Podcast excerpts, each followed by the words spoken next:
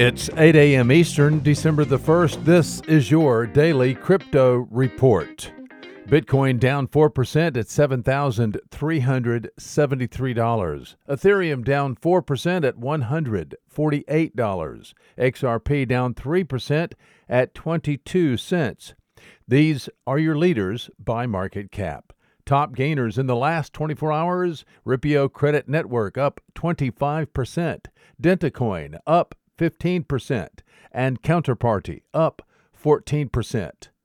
Today's news. Cisco has received a patent from the United States Patent and Trademark Office for a blockchain platform that can be natively integrated into a 5G telecommunications network. The intent of the blockchain wireless integration is to manage data sessions between an equipment user, like a phone or a laptop, and a virtual network. A blockchain interface connection is the result of the technology.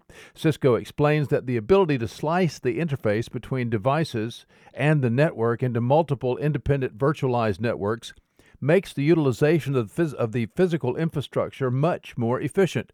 Cisco is among many information technology companies working on the integration of blockchain technology and the Internet of Things. Companies such as Bosch, BNY Mellon, Chronicled, and Filament have used Hyperledger, Ethereum, and Quorum to create or upgrade their products and services. Well, you may know that Virgil Griffith, who lately has been working at the Ethereum Foundation, has been arrested for allegedly going to a conference in North Korea and sharing his expertise in using cryptocurrency. The U.S. Attorney's Office for the Southern District of New York announced Friday that Griffith was arrested at Los Angeles International Airport Thanksgiving Day. John Demers, an assistant attorney general for national security, said in a statement, quote, Despite receiving warnings not to go, Griffith allegedly traveled to one of the United States' foremost adversaries, North Korea, where he taught his audience how to use blockchain technology to evade sanctions. Unquote.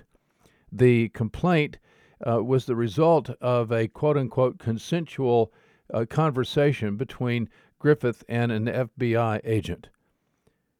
Those are your leading headlines today. Visit us at dailycryptoreport.io for sources and for links. Find us on social media, add us to your Alexa flash briefing, and listen to us everywhere you podcast under Daily Crypto Report.